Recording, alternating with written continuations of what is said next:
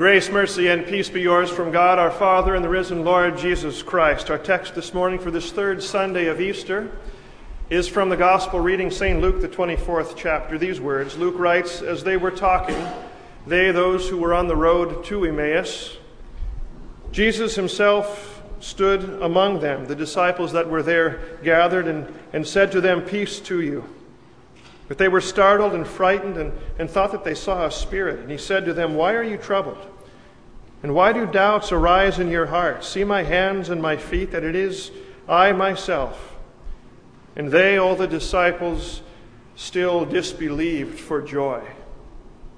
This is our text, dear friends, in our Lord Jesus Christ. By now, I think it's safe to say that many of you know the name of Susan Boyle. She's the literal overnight sensation whose seemingly unlikely song has sounded into homes all over the world. I say unlikely song because as this middle-aged and wholly unassuming, and even as some have written of her, painfully ordinary British spinster from West Lothian, Scotland, made her way a few days ago onto the onto the stage of the televised grassroots talent show called Britain's Got Talent. She certainly didn't bear the look or the walk of anyone who ever could be a star. And when this forty-seven-year-old contestant confidently announced that one day she'd like to sing professionally, there were chuckles.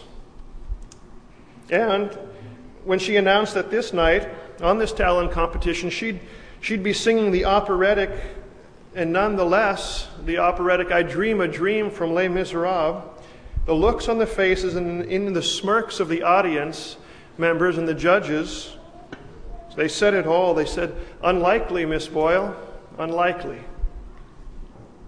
And then she sang. And did she sing? And the studio audience, who was moved, as one wrote, in a matter of minutes through all the, the gamut of emotions, guilt and shame, vindication and hope, it all collectively rose to its feet and sustained the standing ovation throughout the entirety of her song. And one of the judges later remarked she had the voice of an angel. And the proof, the proof was right there in that beautiful tone that couldn't be denied.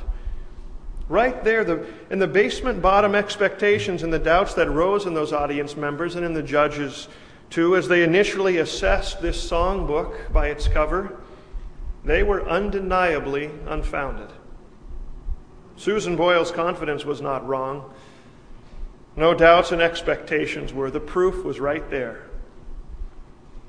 Oh, the proof for the skeptical Easter Eve disciples, apostles, was right there too. They saw it.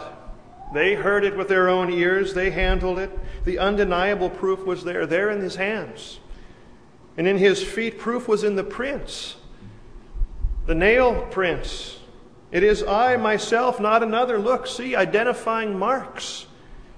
Touch me and behold, you can't shake hands with a ghost. That's about what Jesus said when he said to them, you see, a spirit has not flesh and bone, as you see I have. And when he had said this, he showed them his hands, Luke writes, and his feet. Proof positive. Proof positive. And then Luke says that Jesus asked for something to eat. They gave him a fish fillet. And he did that to prove that he was he, because he knew that, as Luke writes, they still disbelieved for joy.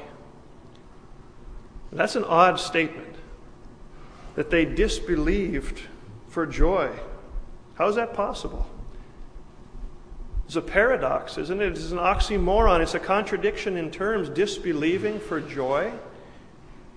How could that be? Well, the marvel of it all couldn't be comprehended.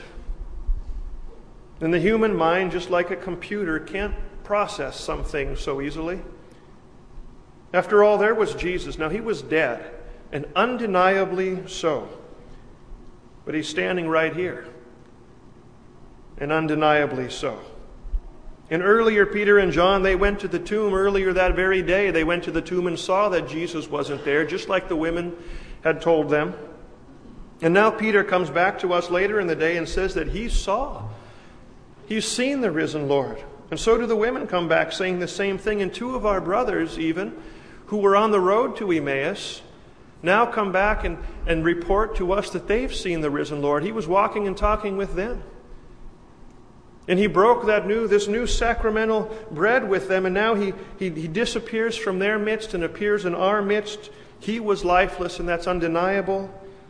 And yet here he is full of life, talking and breathing and eating our fish. That's information overload. It's hard to compute. It seems true, and how great a joy it would be if it were true, but it seems almost too good to be true. And that's disbelieving for joy. Disbelieving for joy when something's just too great it would seem to be true. It's like an uncertain ember flickering between the glow of joy that it could be true and the darker hope-snuffing doubts that suggest that just maybe, just rationally, it all might be too good to be true. That's disbelieving for joy. Do we? Do you? Perhaps you do. But don't be too quick to say that you don't. Now, maybe the physical fact of the resurrection gives you no pause. After the eyewitness accounts that faith, faithfully and fully confirm it, that they're touching his hands and his feet and his side, his eating fish. Maybe you're much more ready, given these, and by grace, of course, much more ready like John to believe than doubt like Thomas. Perhaps you don't doubt the fact, the physical fact of Christ's resurrection, nor should you. But do you perhaps doubt the effect of Christ's resurrection? The effect that it has for you and in your life. Because you see, one disbelieves for joy. He thinks it all too good to be true. For example, when he won't forgive himself for sins that God has already forgiven. And maybe you know that well. There are certainly and undeniably those things that each of us has done or left undone that don't so easily leave us alone. They certainly mark our minds, and the marks of them, they'll mark our lives. And daily the marks remind us so that every time we, like Peter, would hear again that familiar cock crow, we're painfully reminded of what's been done. And even though we know Scripture says that the resurrection is proof positive that Christ's atoning death on the cross is enough to put us right with God, to reconcile us with God, and how great a thing that would be, still the ember flickers. It flickers because the thing that's done seems to you in your mind mightier than God's justifying decree. And the might of it in your mind muscles, as it were, the stone back in front of the tomb. That's disbelieving for joy.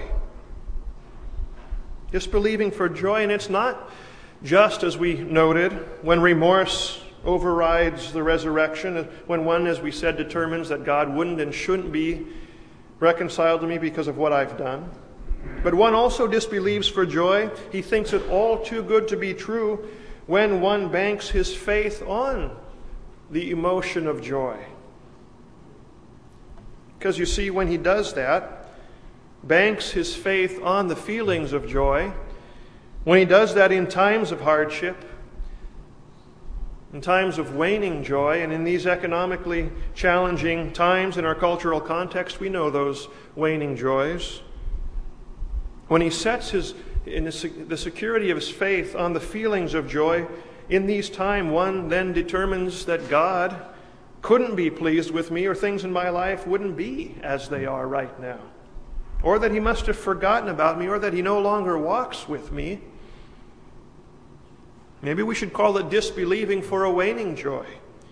And sadly, many do. They grow troubled, and doubts arise as joys wane, because assurances are rested on the subjective and the fleeting things that, that can be manipulated and worn down, like the feelings of joy, instead of on an objective outside of yourself and rock-solid resurrection reason for joy. And it's even true, too, that sometimes, amid a life of contented Christian joy, that the ember can begin to flicker merely because of the simplicity of the Christian message that Jesus Christ, God's Son, died for your redemption and rose in validation of it. Seems too simple. And you see, the, the devil who works tirelessly among us, and the world who works upon us and all around us, and our own sinful flesh within us, constantly working to snuff out trust in Christ. They love to play on mankind's inborn sinful determination that he's got to do something. He's got to contribute something, at least in part, toward his salvation. We're born to say there's no free lunch. So I've got to do something. I've got to lead a better life. I've got to show it in that way. I've got to, I've got to maintain a zeal for the faith. And these become our mar- marks of joy and peace. But think how dangerous that is, though, and how disbelieving the result can be, as, for instance, one well along in his years is moved, maybe due to health concerns or just by the passage of time, more carefully, more attentively to contemplate life after this one, and he becomes increasingly convinced that there's got to be more than the free gift of salvation in God. How it would seem that the long-held joy in God's free grace would be a joy too good to be true. It would seem too simple as it is. That's sadly disbelieving for joy. Friends, for those who question the physical fact of Christ's resurrection, he say to you through the eyewitnesses what he said to them, "See my hands and my feet, it's undeniably I myself." But for those who doubt the effect of his resurrection for you, and for your unforgettable yesterday, and your rugged today, and your promised tomorrow, well, then Jesus says to you what he through Scripture has said to thousands of, upon millions of those just like you before. You say, "Why do doubts arise in your hearts? Behold my hands and my feet. Behold the nail prints. Do you think," he says, "do you think that all the wrong your hands have done could ever outdo or overcome or outfurnish what these my hands have won?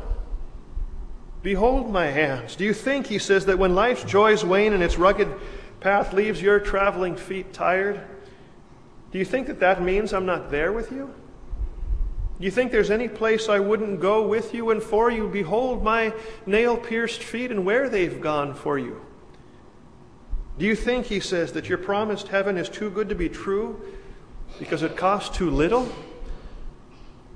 Well, then he'd say, "Dear redeemed one, take a good look at these hands and these feet of mine and the holes left by the nails that pierced them through when I was on the cross for you. Behold my hands and my feet and recall just what it cost me to secure for you a redemption that costs you nothing but guarantees you everything."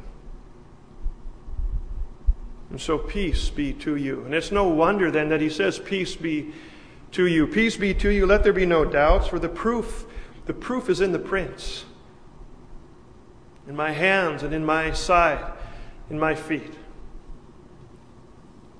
I'm reminded of other prints I once saw, prints of a different sort. Several years ago, touring with my wife and then two sons, Mission San Juan Bautista, miles just south of, of here, not so many miles away, near Hollister. We were touring the mission, Mission San Juan Bautista. We, we came into the nave of the mission chapel.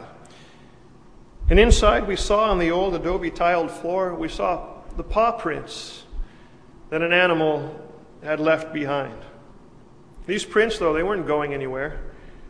Near two hundred years old, they were engraved, if you will, right there into the floor. You could put your finger in them and feel the, the ridges and, and, and feel the, the unevenness of the floor. You see, apparently as the freshly made soft adobe clay tiles were still drying and hardening out in the sun, some four-footed culprit ran across these particular tiles that weren't discarded but that were placed as is right there in the chapel floor. And so there they were, indelible prints that you could feel and touch. Indelible prints not worn away by time. It's striking, then, to look up and to turn and see in that same room a crucifix, Christ crucified upon it with prints in his hands and marks in his feet, nail prints far more indelible and far more meaningful and far more intentionally made than those trivial prints of any anonymous creature. In the fullness, friends, in the fullness of all time, can't sweep away and can't wear away and can't polish away what he did for all time for you once upon his cross. And so you heard John, eyewitness John, last week in the epistle reading, declare to you of the risen Christ that which we have heard, he says, and which we have seen with our eyes, which we have looked upon and our hands have handled, we declare to you. And then he adds this, and these things we write to you so that our joy, so that your joy may be full. So that your joy may be full. That your joy may not flicker in disbelief like an ember unsure, but a truly risen Christ and a truly effective resurrection declared to you so that your joy may be full. Each time you enter this place, this chapel, if you will, each time you enter this place, you can recall the fullness of John's joy when you see that life-sized image in the rear of our of our own nave, the life-sized image of your risen Lord in that come unto me window, beleaguered, beleaguered and, and wearied by the world and sin, you come and you behold the image of him, extending his arms, and note it well, with ruby nail-marked hands, opening his hands to you in welcome. And each time you leave this place and out into the world with the promise of his peace, you'll walk past the same image, hands pierced, and departing, perhaps you'll recall what he once said to you in Scripture. He said, I will not forget you. See, he says, I have inscribed you on the palms of my hands. And so come in full joy and go in peace. The proof that you can is in those prints. In the name of the Father, and of the Son, and of the Holy Spirit. Amen.